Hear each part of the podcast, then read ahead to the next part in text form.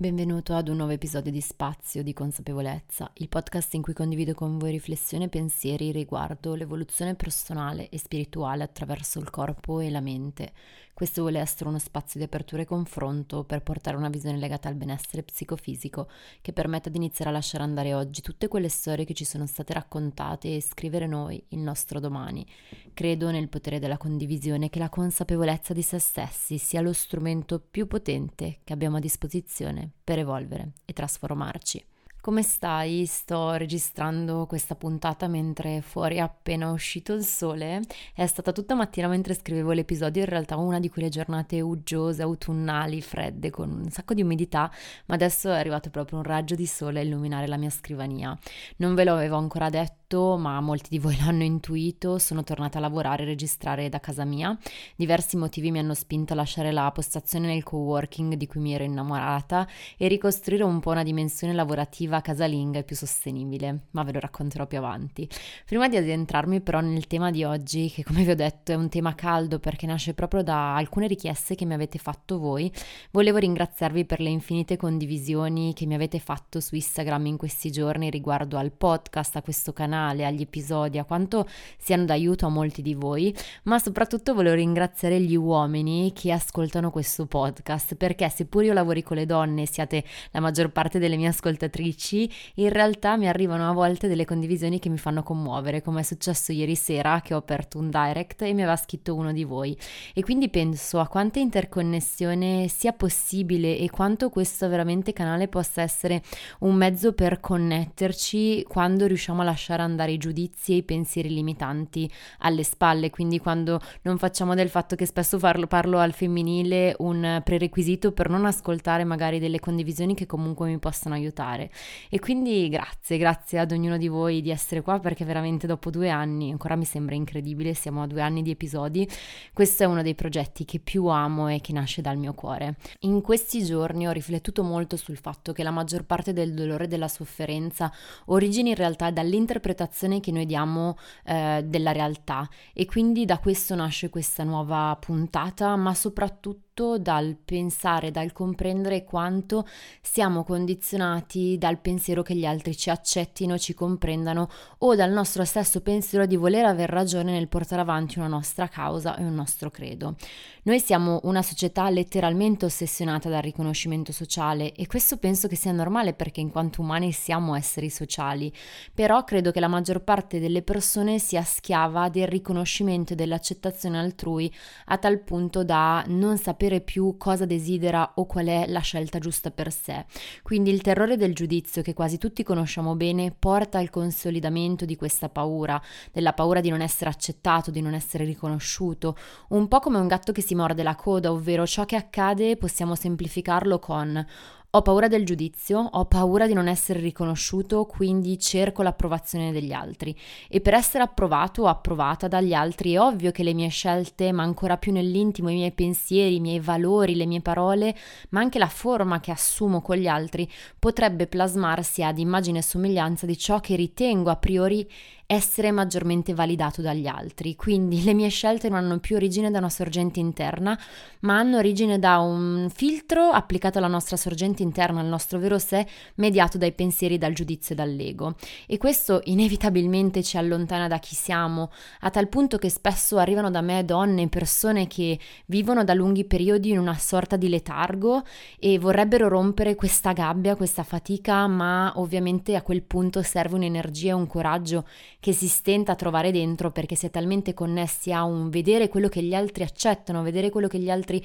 eh, confermano, quello che gli altri validano, che è difficile capire in che modo fidarsi di sé. E, e questa è veramente una cosa molto particolare perché molto spesso quando c'è questa forte paura di non essere accettati dagli altri, si passa sempre attraverso un po' lo scanner altrui, manca proprio la fiducia in se stessi, cioè si dice se non sono accettato dagli altri allora forse gli altri hanno ragione. Diamo poca importanza al nostro intuito, al nostro istinto, perché ce ne siamo completamente disconnessi. E questa è in parte la conseguenza di una disconnessione dal nostro corpo fisico e una connessione sempre più intensa al mondo dei pensieri, al mondo del nostro ego, della nostra mente.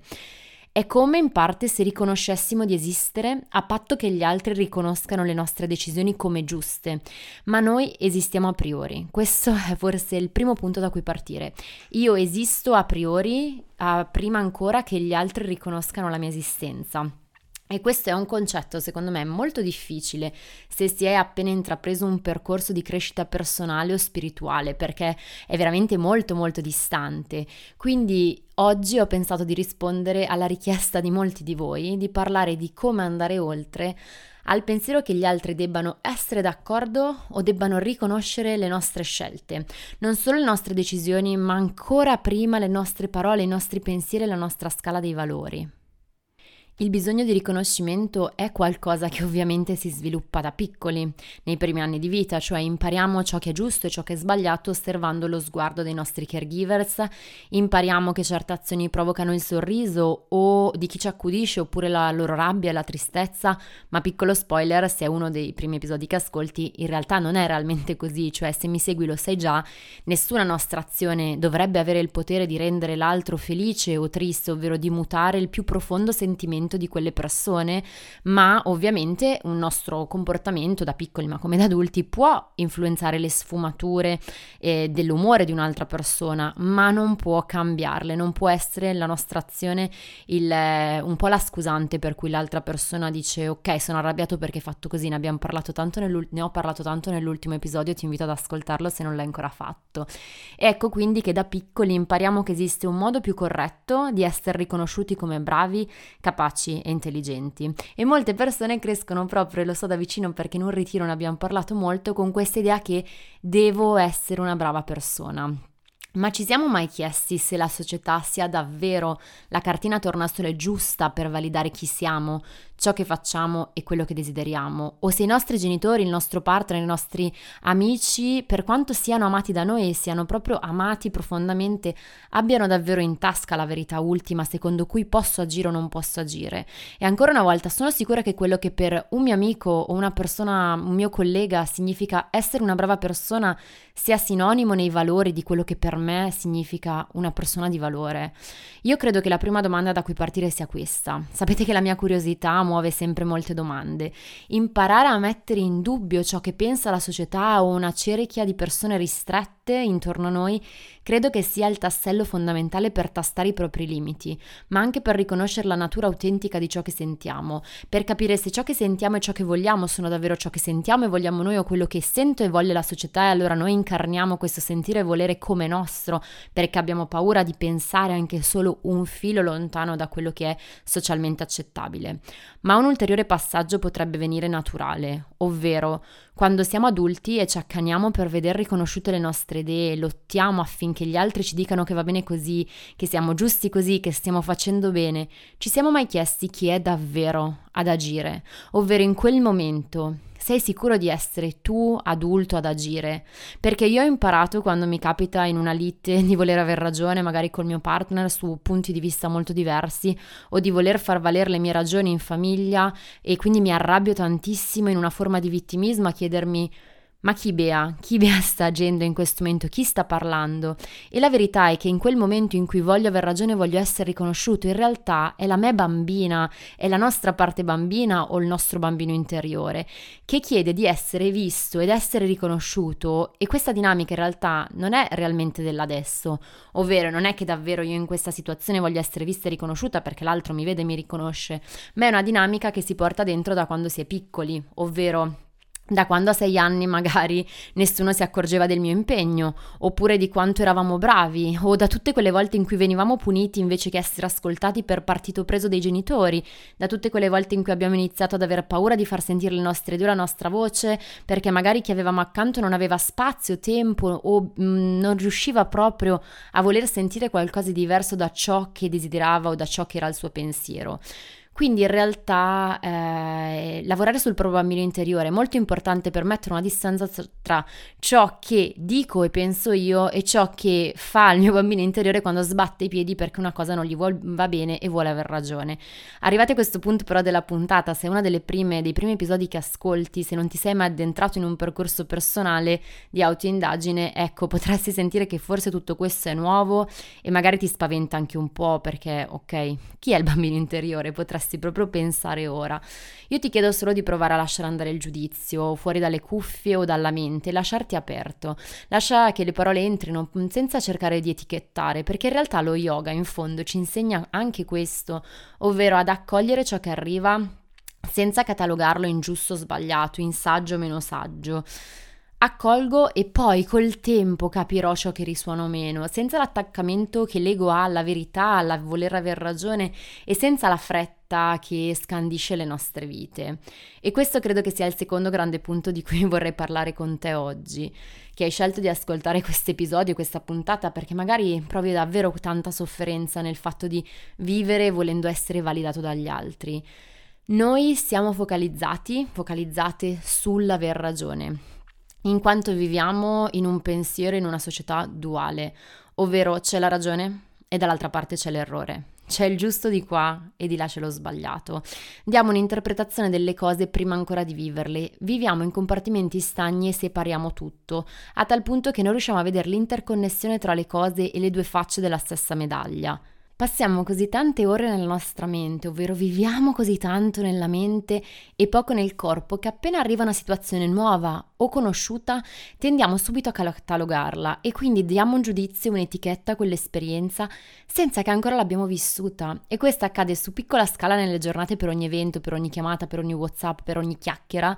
o su larga scala nei macro temi principali della nostra vita soprattutto quando sentiamo che siamo arrivati ad un punto in cui vorremmo mutare qualcosa, vogliamo cambiare una situazione, vogliamo dire ad alta voce chi siamo e smetterla di nasconderci, di indossare panni non nostri, ma il pensiero di voler essere accettati e compresi e voler aver ragione ci zittisce in partenza. Perché questo forse è il nocciolo. Voler aver ragione è un attaccamento dell'ego e non fa altro che allontanarci dall'esperienza. E lo dice una persona parecchio permalosa che negli anni ha provato a smussare questo aspetto perché chi è permaloso lo sa, si sente attaccato sul vivo e quasi sempre riattacca per volersi giustificare. Io ho imparato che ogni volta che mi si attacca, che mi si aggancia e parte il pensiero dell'autodifesa, dell'essere permalosa, è in realtà un modo di riconoscere che il mio ego sta agendo e che non sono connessa realmente con la situazione, perché magari l'altro non mi sta attaccando davvero. Quindi cosa accade? Se io dico ad alta voce ciò che sento, ciò che provo, ciò che voglio, chi sono davvero, accogliendo il fatto che l'altro non deve condividerlo per forza, o esserne d'accordo? Cosa succede se accetto di avere un pensiero senza voler che questo sia il pensiero giusto, unico e corretto anche di tutte le persone a cui voglio bene? E ancora, se lascio andare il bisogno di aver ragione, cosa accade? Quali prospettive si aprono? Quanto spazio si apre in me intorno a me se lascio andare il bisogno di aver ragione sempre, di essere riconosciuta in ogni situazione, in ogni frangente della mia vita? Purtroppo ci hanno insegnato fin da piccoli la ragione, devi aver ragione, devi giustificarti. Ci hanno insegnato la ragione al posto del beneficio del dubbio. Siamo cresciuti condizionati dall'opinione altrui, a tal punto che spesso si vivono vite, si fanno scelte che non ci risuonano, ma che ci mantengono in uno status socialmente riconosciuto e questo basta a farci sentire che è ok. Quello che in questo episodio vorrei dirti è che non hai bisogno che gli altri siano d'accordo con te, che non hai bisogno che gli altri accettino e condividano ogni tua singola scelta perché questa sia la scelta giusta per te. E ora vedremo anche perché. È ovvio che nella vita abbiamo bisogno della nostra, come la chiamo io, tifoseria del cuore e averne una ti dà coraggio, amore, fiducia in più, ma non è indispensabile. Nel momento in cui manifestiamo chi siamo, ciò che vogliamo, spesso iniziamo ad attrarre a noi persone che risuonano risuonano maggiormente con la nostra vera natura, persone che magari come noi hanno il desiderio di non etichettarsi, di non giudicarsi e, o di giudicare gli altri, come accade ai ritiri di yoga che si creano dei rapporti bellissimi tra anime sconosciute che poi restano in contatto a lungo. Ecco, nella mia esperienza ho vissuto momenti dolorosi legati al mio voler convincere gli altri che la mia fosse la scelta giusta o che dovessero riconoscermi, la scelta per esempio lavorativa, la scelta di viaggiare da sola, la scelta di spendere tutto lo stipendio di un anno in un viaggio dall'altra dall'altra parte del mondo, oppure la scelta di chiudere relazioni che non erano sane per me ma da fuori sembravano idilliache, la scelta di diventare madre molto presto in una relazione giovane, la scelta di lavorare seguendo il mio intento invece che le strategie di marketing o la via più remunerativa. Ecco, ma il dolore che provavo, ho l'ho capito dopo, non era mh, derivante da quelle scelte, era derivante dal fatto che io sprecavo energie per convincere gli altri mia, del mio buon intento, del mio intento di vita. E quindi in realtà il dolore che provavo non aveva davvero a che fare con le scelte di cui ero certa e col tempo ho imparato a non mettere in dubbio quello che sento perché gli altri lo mettono in dubbio. Gli altri pongono il beneficio del dubbio e io mi ripongo a me stessa il beneficio del dubbio e lo pongo anche agli altri. Chi sei tu per sapere cosa è giusto per me? Perché quello che pensi tu deve essere giusto per me, ma non dicendolo con cattiveria o con rancore o con eh, una prospettiva dura, semplicemente con morbidezza, noi non siamo più abituati a parlare.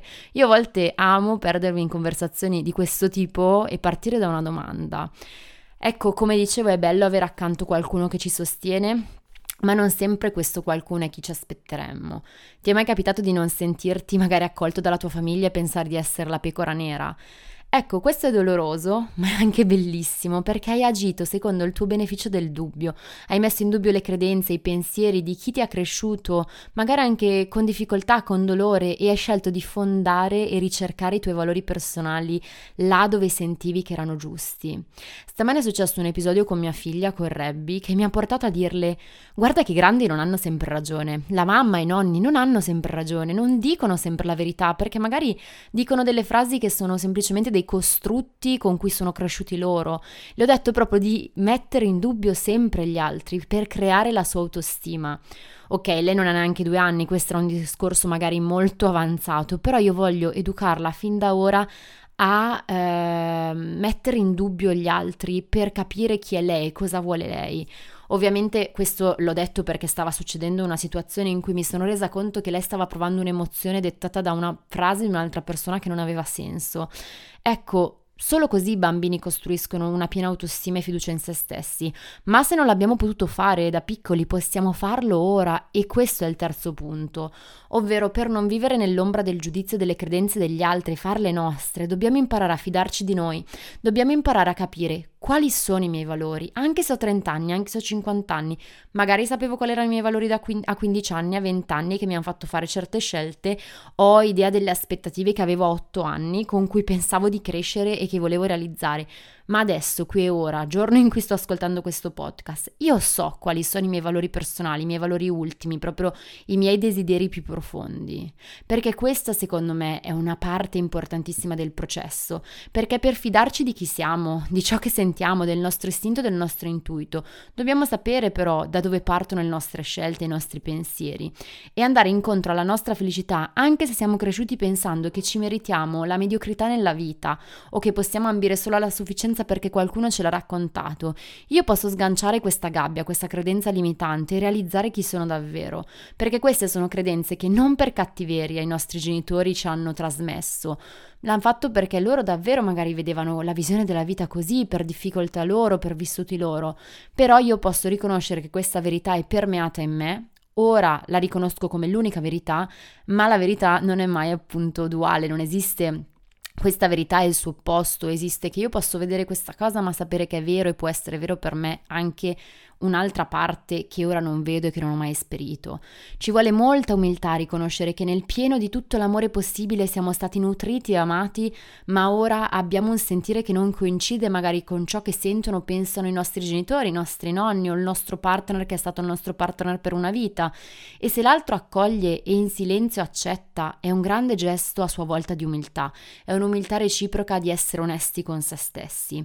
Se l'altro non accoglie e ci giudica e ci dice forse stai sbagliando, guarda che non è così, io so com'è, tutte frasi che vengono dette molto spesso e quindi cerca, sta cercando di farci cambiare idea. Noi abbiamo la responsabilità di stabilire i nostri confini, abbiamo la responsabilità di non scendere a patti, di non dare per vero quello che pensa l'altro, perché come facciamo a fidarci più dell'altro che di noi stessi? Come facciamo a affidare al fuori le risposte che in realtà sono solo dentro? Questo accade tantissimo, per esempio, nella scelta del percorso di studi, nella scelta di cambiare paese, di vivere lontano, oppure di fare scelte libere o diverse da quelle che ha fatto la nostra famiglia, che si discostano quindi dalla nostra idea con cui siamo cresciuti e col sogno che avevamo a otto anni di diventare così o così o così. È giusto vivere sulla falsa riga di ciò che gli altri prima di noi o alcuni intorno a noi vivono solo per sentirci accettati? Ti faccio questa domanda perché una persona dovrebbe avere tutto questo potere? Perché un'altra persona dovrebbe avere il potere di scegliere per te?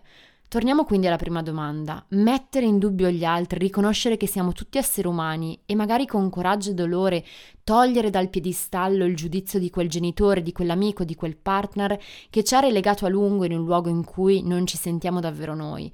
Tutto questo ovviamente è una metafora e questo non significa che dobbiamo rompere legami, restare da soli, isolarci, non avere relazioni, ma sicuramente ha a che fare con il non contare la quantità, ma la qualità, il contare su relazioni sane che ci rispettino, che vedano chi siamo, che non diano per scontato che andiamo bene solo perché rispettiamo le loro regole sociali, ma poi se agiamo fuori dal coro allora forse così non mi vai più tanto bene. Accettare che può esistere un modo diverso nostro di porci in relazione con chi magari ci ferisce o ci giudica, da chi ci sentiamo giudicati e investire tempo con noi stessi di qualità, noi con noi, per poi seminare nuovi legami. Perché mi avete detto in molti che avete paura non accettando, cioè mh, il fatto di non accettare, di non essere accettati dagli altri vi rende mh, nella condizione di aver paura di restare da soli.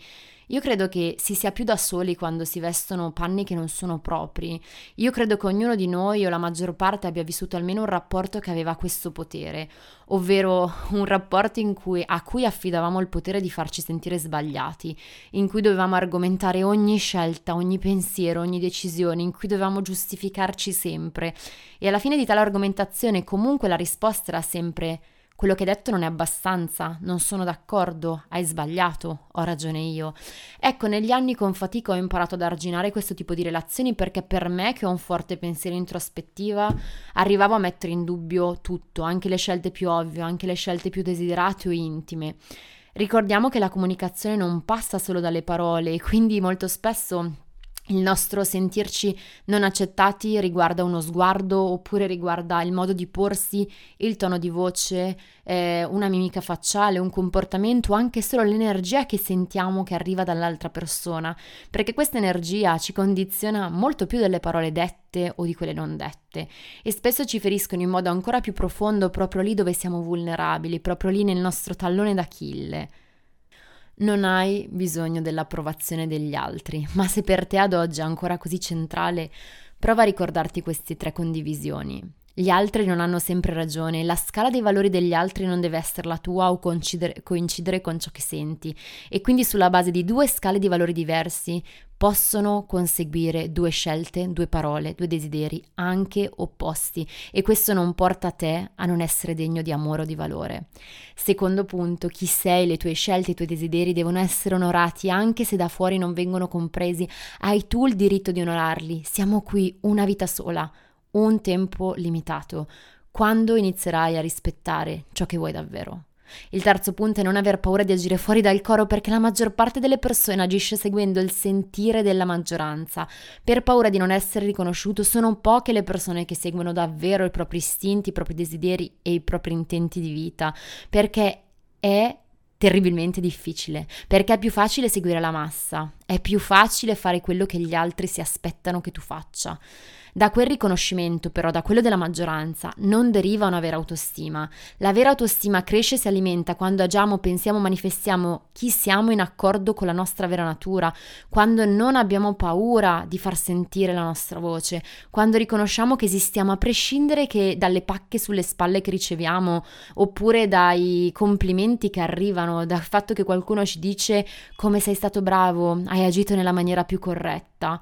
E quando riconosciamo la natura non duale delle cose, allora ecco che in quel momento possiamo smetterla di separare tutto in compartimenti stagni, di mettere il giudizio prima ancora dell'esperienza. Possiamo davvero portare fuori le sensazioni e i desideri senza occuparci prima, in prima istanza, di giustificare, di argomentare o di declinare e spiegare agli altri. Gli altri non sono noi, noi non siamo gli altri, ma siamo tutti interconnessi. Esiste sottile, un sottile confine tra la libertà che ho d'azione, il mio libero libero arbitrio e quello degli altri. Penso sia cruciale portare consapevolezza al sentire e meno al voler aver ragione. Io e un'altra persona agiremo e ragioneremo sempre sulla base del nostro bagaglio di esperienze, ma soprattutto in base ai nostri valori personali. Per me può essere uno dei primi valori personali la comunità, la connessione, l'interconnessione con altre persone e magari per un altro individuo che amo può essere il lavoro e questo già di base renderà la nostra visione verso la stessa situazione, la stessa questione,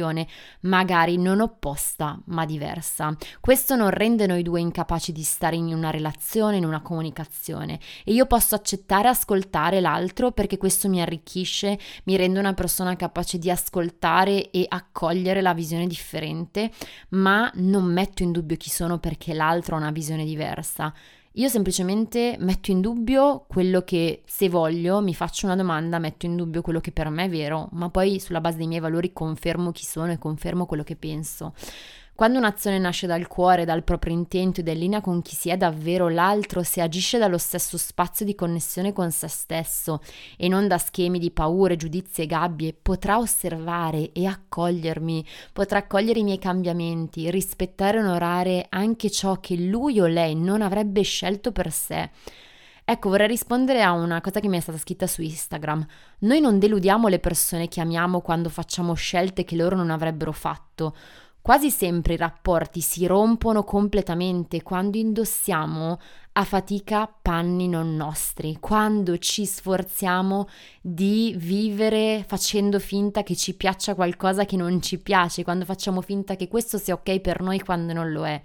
La delusione, se c'è nell'altro, appartiene a lui e a lei. Come ti ho detto, le tue scelte non possono deludere l'altro. Noi siamo così veramente autoriferiti da pensare che se un altro fa qualcosa allora io sono deluso. Mi devo chiedere perché sono deluso, perché se l'altro agisce diversamente da come agire io sono deluso. Cos'è in me che stride? Perché non è l'altro, non è l'azione che l'altro ha fatto, a meno vabbè di cose molto gravi, ok? Restiamo un po' sulle scelte che non toccano i principi ultimi, gravissimi come non nuocere agli altri o fare cose molto molto gravi. Quindi vi faccio un esempio. Quando io ho detto a mio padre anni fa che avevo una relazione con una donna, nonostante io stessi piangendo a dirotto per la paura che lui non comprendesse, ero certa di una cosa, ricordo che eravamo in montagna sotto lo stesso ombrello, pioveva tantissimo. Ecco, io ero certa che se lui fosse rimasto deluso dalla mia scelta, dal mio sentire, dai miei sentimenti, non era per qualcosa che avevo sbagliato io, ma per un suo limite di andare oltre i suoi schemi mentali, per una sua visione che ci avrebbe allontanato perché io non ero disposta a vestire panni non miei. E questo è accaduto in ambiti anche molto meno importanti, poi ripeto, io ho la fortuna fortuna di avere dei genitori che non hanno mai appunto avuto questo limite o non hanno mai ehm, riproposto degli schemi che mi hanno portato a non manifestare chi fosse, fossi e chi sono e di questo gli sarò sempre grata. Ma in quel momento per me era cruciale, me lo sono ricordata tante volte, se resta deluso, se si arrabbia, se non comprende, tu non hai sbagliato niente. Come puoi aver sbagliato nel manifestare chi sei? Però ecco, come dicevo, a parte questo argomento molto grande che riguarda anche l'identità della persona, è successo anche in ambiti, come dicevo, meno impattanti, magari nell'ambito lavorativo o personale. Ma ogni volta che accade o che mi sento che potrei agire per soddisfare qualcuno, una richiesta, in un momento in cui non ce la faccio, Ecco, rinfresco dentro di me la consapevolezza che non possiamo risuonare a tutti, ma abbiamo il dovere di risuonare nelle scelte e nelle azioni almeno a noi stessi. C'è chi confonde il non mettere l'opinione degli altri con il rischio della solitudine, come vi ho detto prima. Io per anni mi sono sentita molto più sola quando ero in mezzo agli altri e a non condividere però chi ero davvero. Certo, manifestare chi siamo può portare a dei cambiamenti anche molto intensi nei rapporti, ma forse quei rapporti non sarebbero forse finiti comunque. Questo non toglie il dolore, però i rapporti che sono finiti nella mia vita, ecco, ho capito che a un certo punto sarebbero finiti comunque. Non dobbiamo sempre vedere la colpa in noi o nell'altro, le relazioni sono sempre costruite in due. Se non possiamo essere davvero noi stessi con chi amiamo, senza preoccuparci di accontentare e piacere proprio a quelle persone che sono così intimamente con noi, allora quando e dove siamo liberi? Allora non viene forse meno anche il libero arbitro che tutti dovremmo avere? Ti faccio questa domanda. Se hai voglia di farmi sapere qual è la tua risposta a queste domande o ad altre domande che ho posto in questo episodio, ecco ti aspetto a Beatrice underscore Mazza su Instagram o via mail, perché come sempre le condivisioni vostre sono proprio il motore, l'energia, il carburante che dà vita a questi episodi. Prima di salutarti però ti ricordo che ho attivato una promozione per tutti i miei videocorsi e i miei ebook, ti lascio tutto in descrizione nell'episodio. Se senti che ora è il tempo di rafforzare la tua fiducia e di prenderti cura di te, magari senti che è tempo di fare un piccolo pezzo di strada insieme. Grazie per essere arrivato fino a qui, se sei arrivato fino a qui, se vuoi condividere questo episodio con qualcuno a te caro sui tuoi canali social, sappi che è il miglior modo di supportare questo progetto completamente gratuito. E io ti auguro una giornata in cui non mettere in dubbio chi sei sulla base di chi sono gli altri, ma ascoltare quello che senti, onorarlo e manifestarlo, perché solo lì risiede la vera pienezza e la vera contentezza. Ti mando un abbraccio pieno di luce, a presto, ciao!